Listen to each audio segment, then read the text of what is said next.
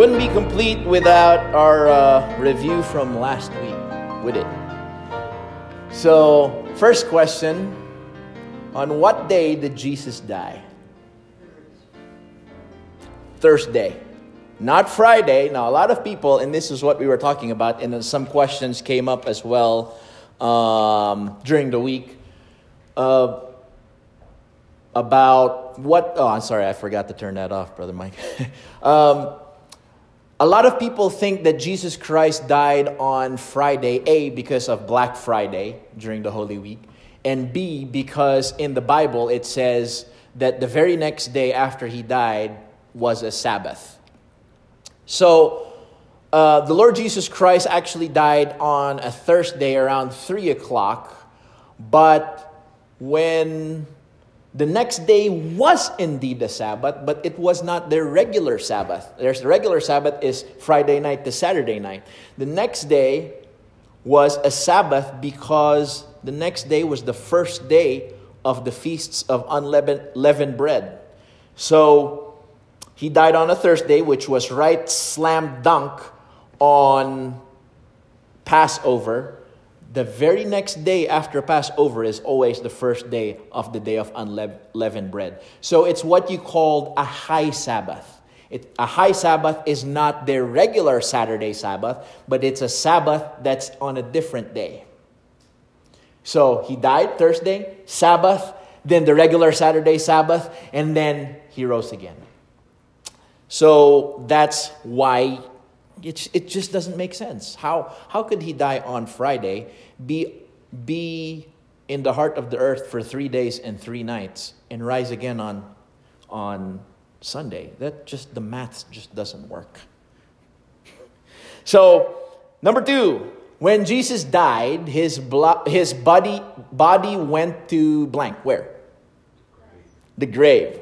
All right? His body went to the grave, and it was Joseph of Arimathea's grave. It, that's why you would hear, it's not even his own grave. That's why you would hear preachers say uh, he went to a borrowed tomb, right? His spirit went to, back to God, to heaven. He said, Father, into thy hands I commend my spirit. And then his soul went to hell. Right? He went to hell. Oh no. Well, remember we talked about what he did over there uh, and what was in hell. So he went there to preach to the spirits that, that are in prison, and also he went there to talk uh, to fulfill his promise to uh, the the thief that was on the on the side of his cross when he says, uh, "This day thou shalt be with me in paradise." So I'm glad you guys are listening. Praise God.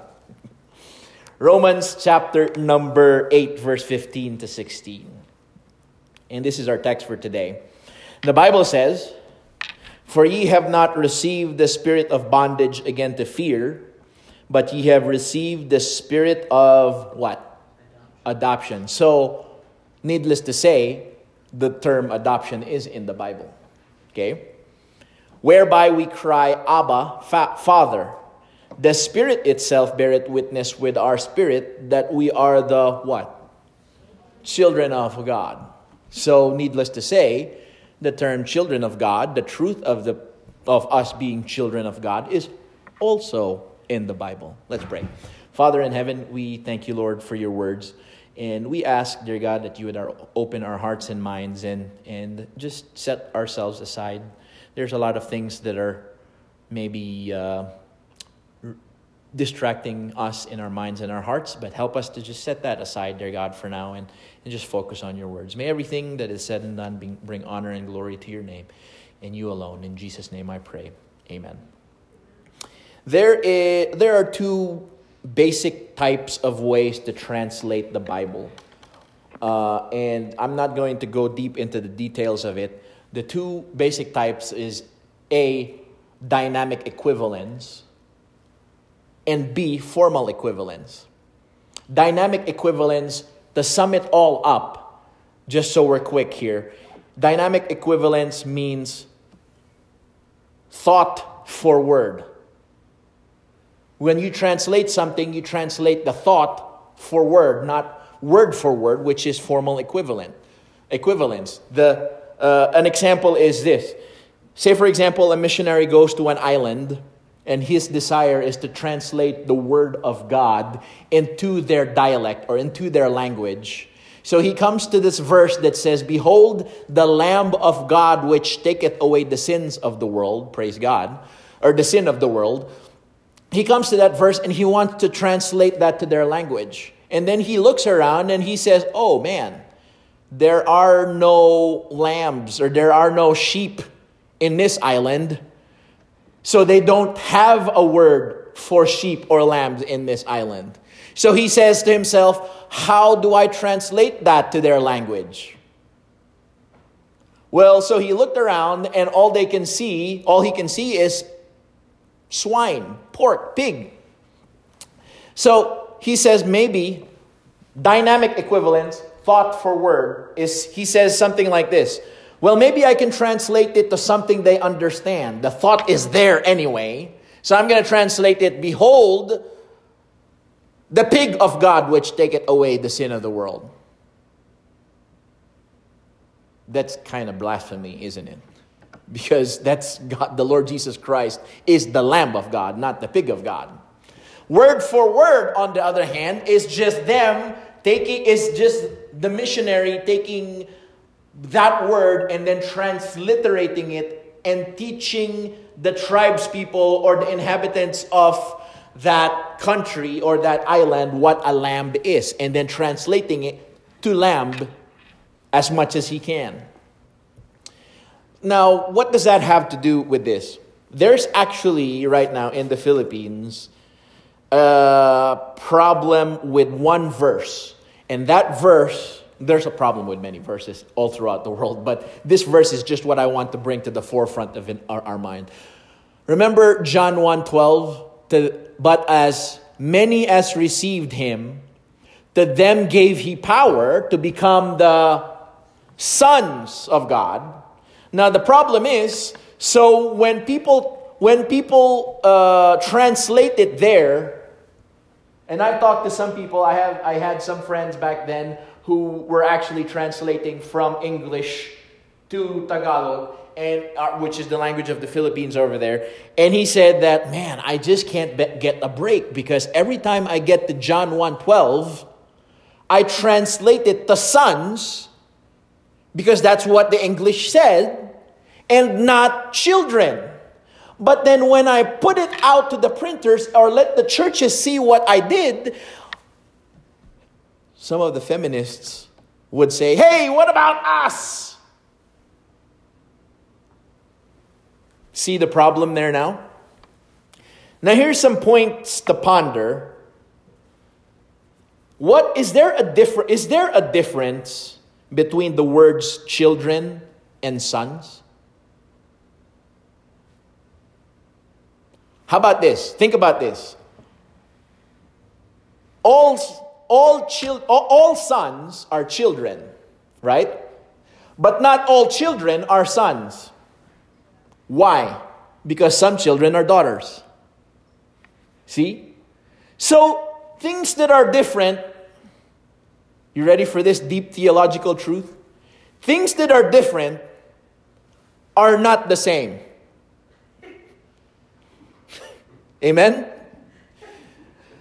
Things that are different are not the same. So there must be a reason why God used the word sons instead of children. So, second question if we really are God's children, then who is our father? Of course, the answer is God, right? Third question to ponder. If we are adopted, then who is our Father? Right? Oh, did, do you see why this becomes a problem now? Wait, the Bible does have the truth of adoption. Adoption is in the Bible, yes. Us being children of God is also in the Bible, yes. But if we're only adopted, that means, yes, we are in the family of God, but our real father is somebody else. Right? Did you see the, the problem there? So let, let's first put all of that aside and say this because we believe that there is no mistake in the Bible, are we children of God? Yes. Let's set that aside. Let's nail that down. Are we also adopted? Yes, because it's in the Bible. Let's nail that down. Well, then how do we explain it? Man, I'm glad you asked. I'm glad you asked. So we're going to look at we're going to look at three questions today. The first one is our, our title, are saved people really God's children or are we just adopted? Okay? So adoption in the Bible is different from modern day adoption. So we know now that when we adopt in modern day adoption, we go to an adoption center and, or people go to an adoption center and then you know adopt somebody who's not really their child right? Somebody who has a different mother or different father.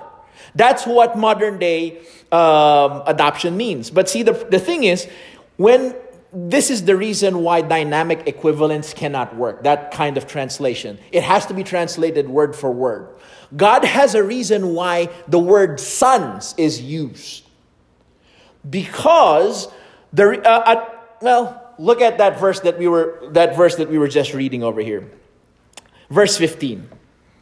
For ye have not received the spirit of bondage again to fear, but ye have received the spirit of adoption, pay attention now, whereby we cry, Daddy. Is that what it says?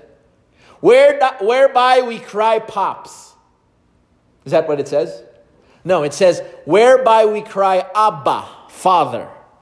It, the verse does not say dad or daddy or pop or papa or vader or father or patri for Latin or pare or otosan for Japanese or baba for Afrikaans or tatay or ama for Tagalog. It does not say any of that. It says Abba, Father. What's next? Romans 9, verse 3 and 4. This is Paul talking about the nation of Israel. So here's a parenthetical uh, chapter about the nation of Israel in the book of Romans.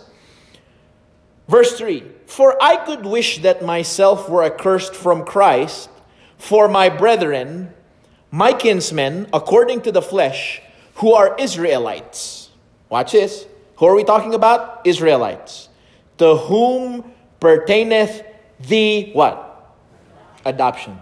So the Bible says if we're talk when we're talking about the word adoption in the Bible, we don't we don't approach the Bible with our modern day uh, uh, frame of mind. We don't approach the Bible with our cultural reference we approach the Bible with what the Bible defines the term to be. You see that? Now, so when we um, when we talk about the, the word adoption, we look at how the Israelites define or the Bible defines it, and God defines it by giving us example with how the Israelites did it in the Bible times, right? So, question number one are saved people children of God? Yes. Are saved people given the spirit of adoption? Yes. Question number two. Well, question number two says, or over here is, what is the doctrine of the Bible? What, um, what is the doctrine of adoption according to the Bible? Well, the doctrine of adoption, first of all, talks about sonship and inheritance. That's why the term doctrine of adoption of sons. Why? If we approach the Bible with our modern thinking or our cultural frame of mind, I'm not sure how it is over here, but help me out a bit. Who gets the inheritance most of the time? The sons? I think in modern day, mo- modern times, it, everyone's everything's divided equally, right?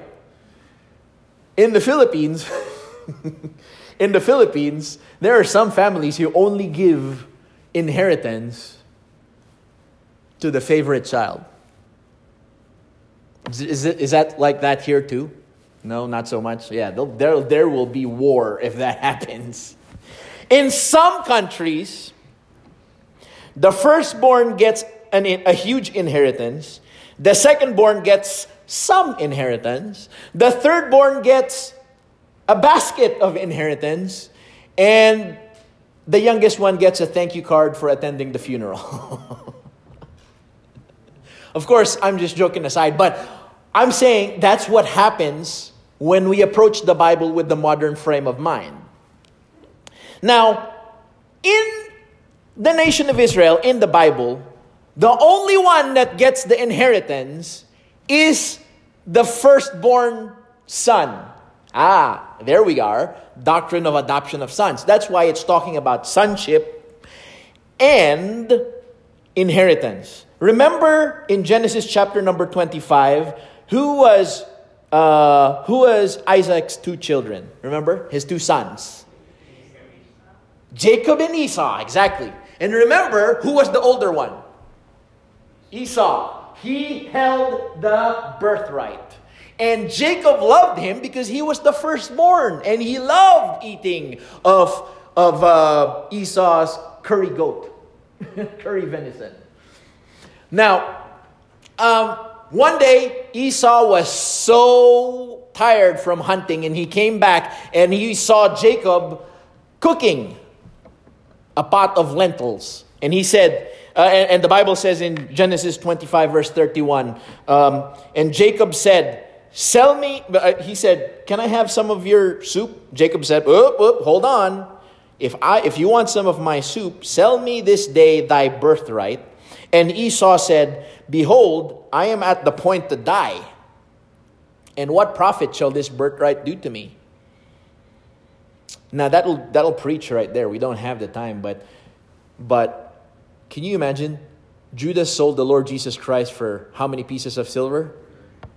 30 pieces of silver. This guy sold out his birthright for a bowl of soup. Let's not sell the Lord Jesus Christ or our Bible for anything. Amen. Amen. And then what happens next?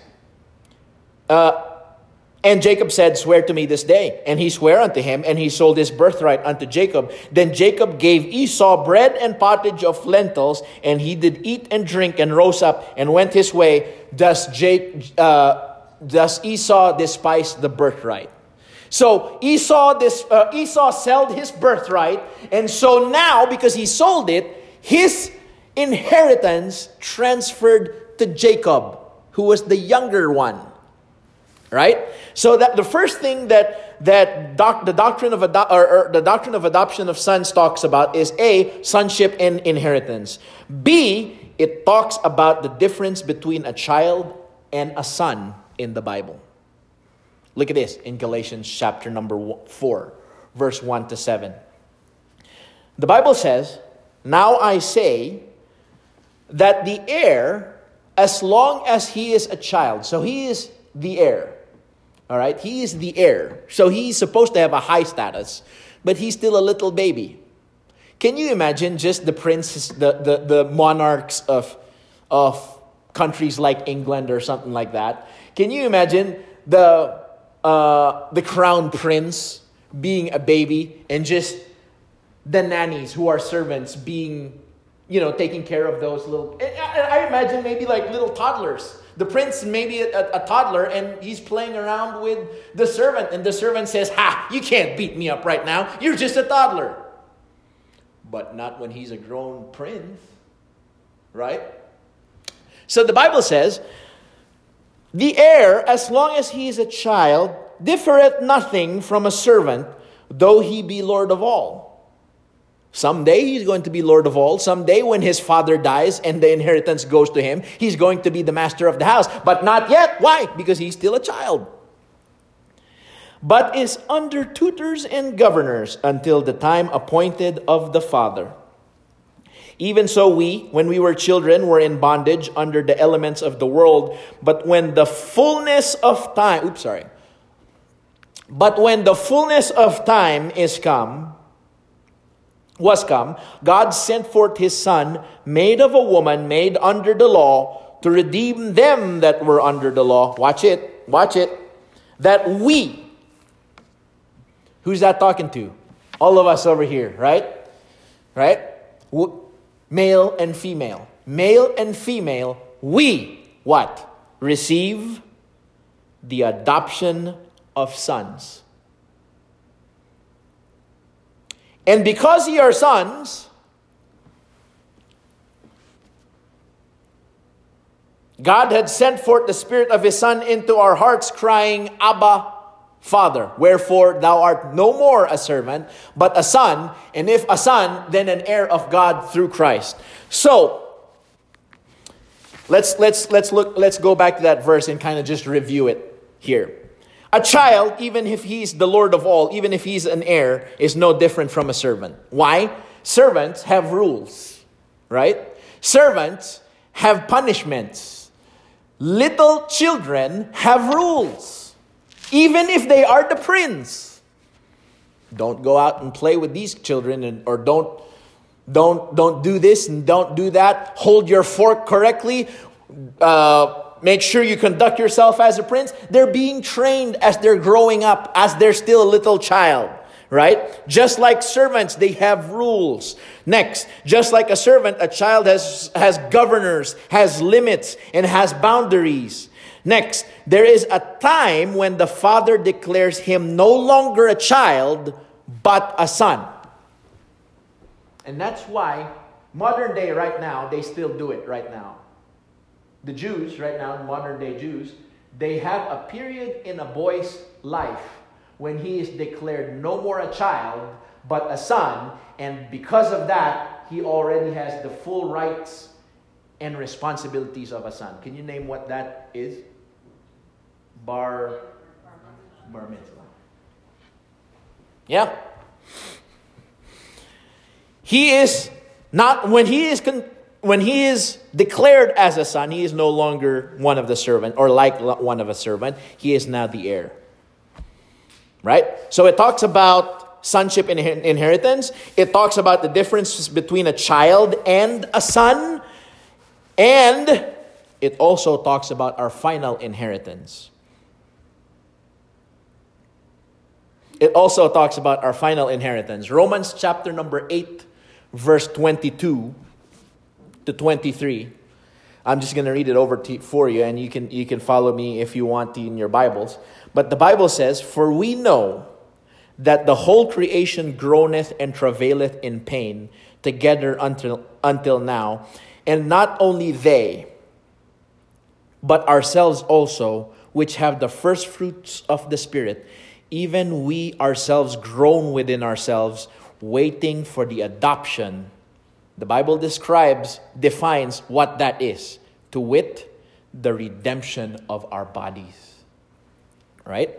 So, the Bible dis- defines what the adoption is, and it says the redemption of our bodies. Can you tell me when that is? When is our body going to? Right now, we're redeemed. Right now, we are saved. But there's coming a time when our bodies is going to be changed into that of in incorruptible bodies. Can you tell me when that's going to happen? In the rapture, when the Lord Jesus Christ catches us away.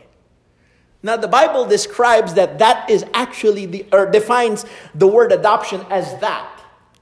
Okay? In Ephesians chapter 1, verse 14, verse 13 and 14, is my verse up here yet? That's okay.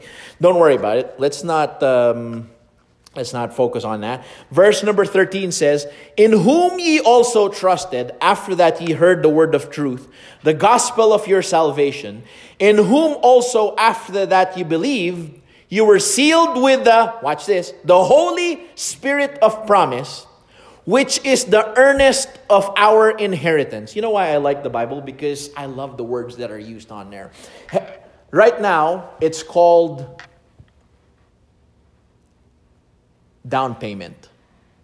But it used to be called earnest money. Have you heard that before?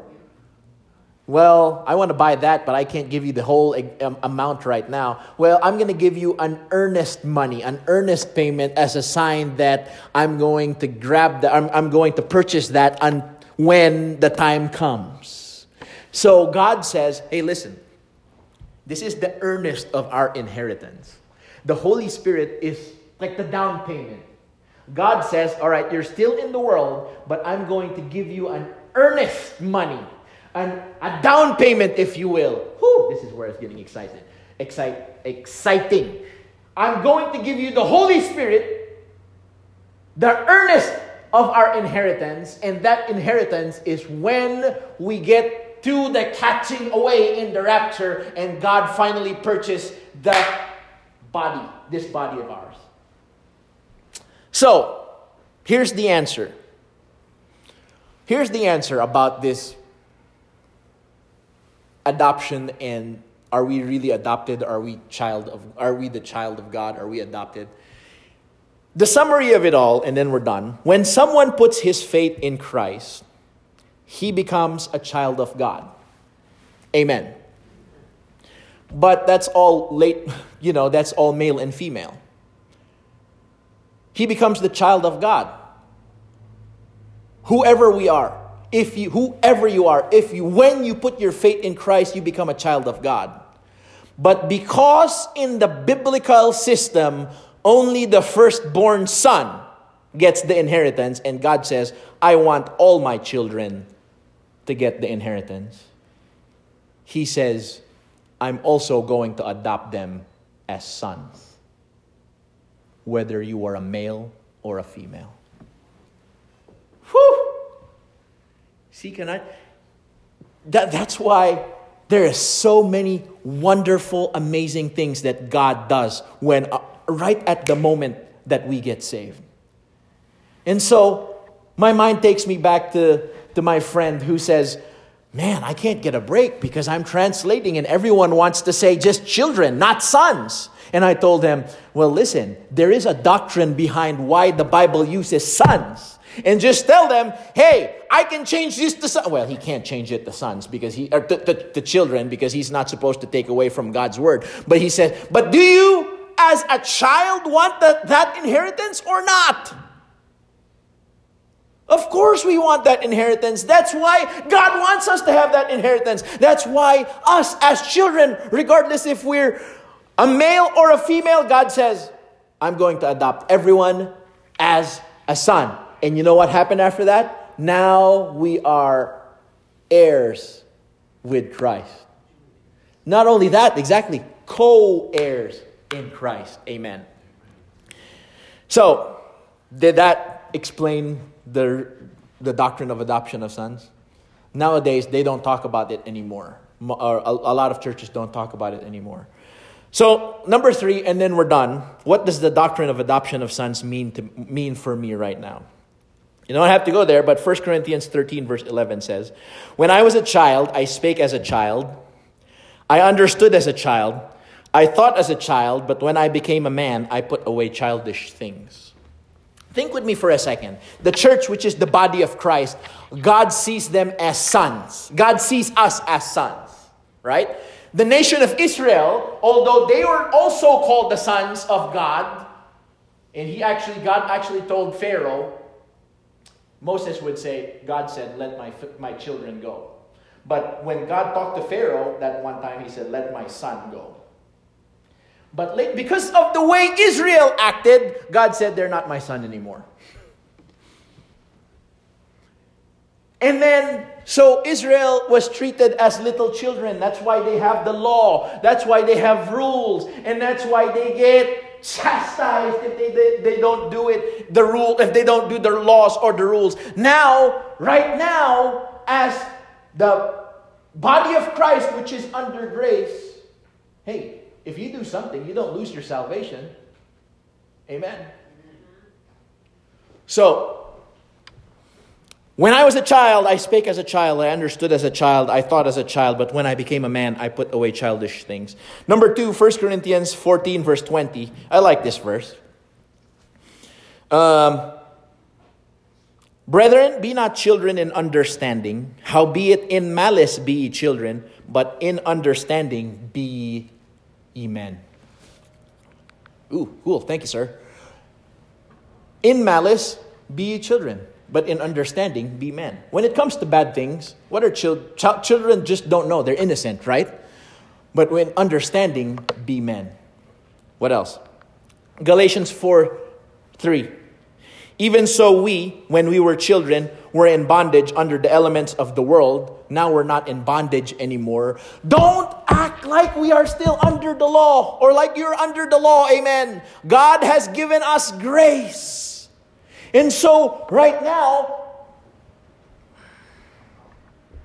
how do I say this? You know, remember when I said that I don't want to be an extortionist as a extortioner as a pastor? you know there are pastors right now who are pastors of children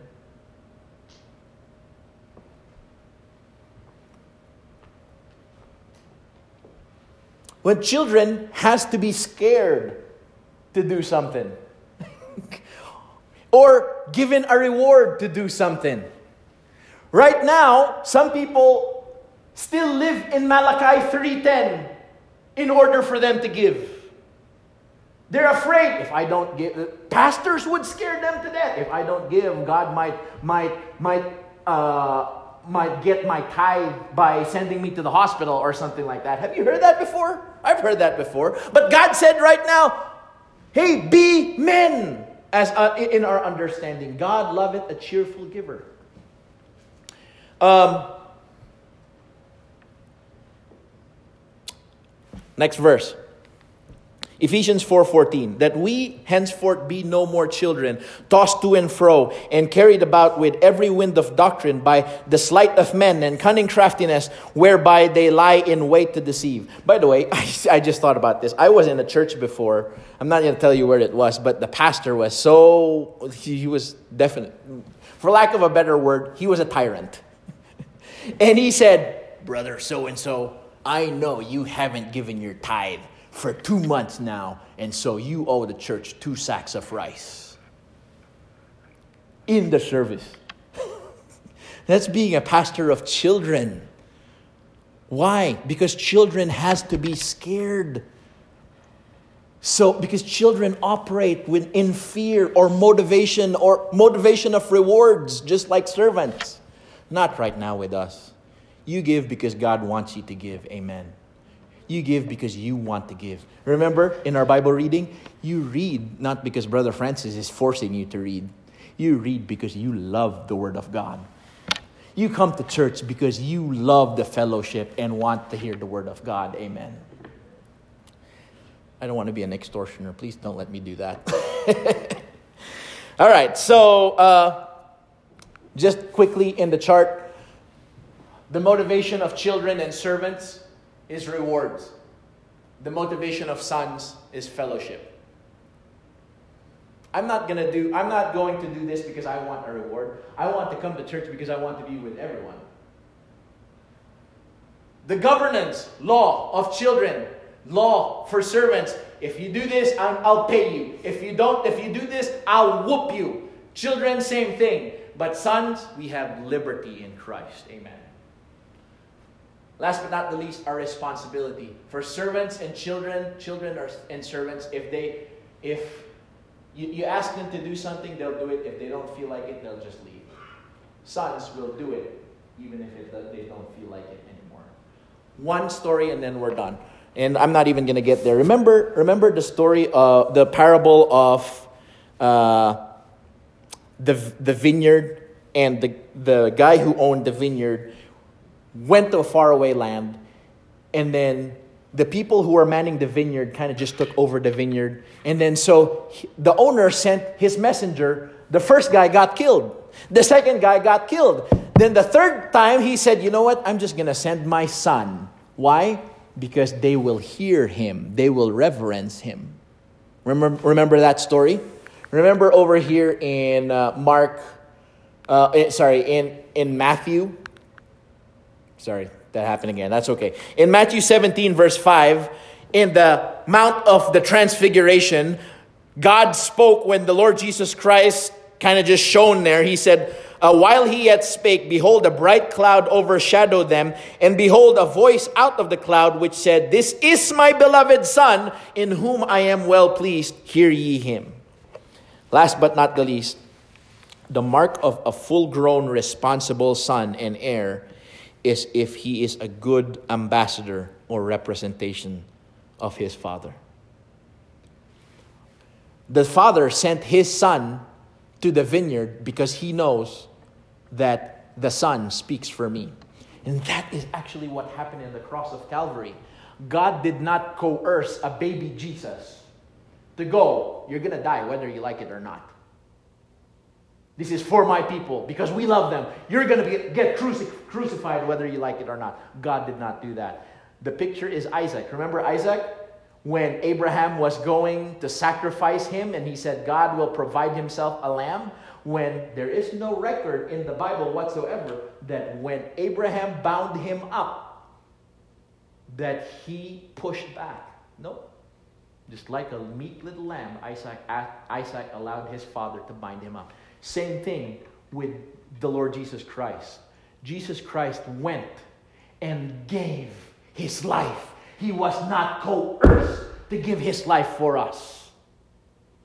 Same thing. If we are sons, and the Bible sees, as the Bible describes the church, which is the body of Christ, as sons, then our responsibility is to speak as an ambassador for the Father.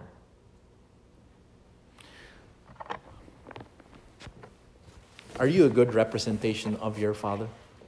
Or are we still children?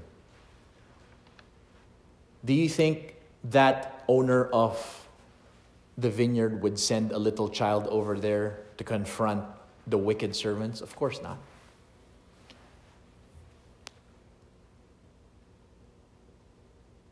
Mm, you know what? I'm going to kind of go a little bit further here, and you may not like this, but I'm also talking to myself. So please bear with me. Are you a better representation of the message of your political party? Or of God's message?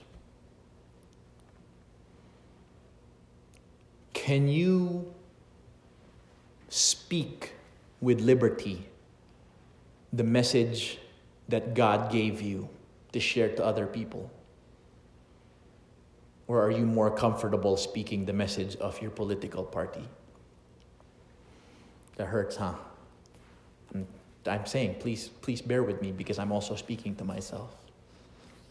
The Bible sees us as sons. We became children, but because God wants all of us to have the inheritance, He says, I'm going to adopt them all as well as sons so they can have that inheritance. Let's be good sons. Amen. Father in heaven, thank you, Lord, for your, for your love. Thank you, Lord, for speaking to us. I pray, Father, that this is a little bit of a difficult message to share, but I pray that you would help us to be a good representation of you. In Jesus' name I pray. Amen.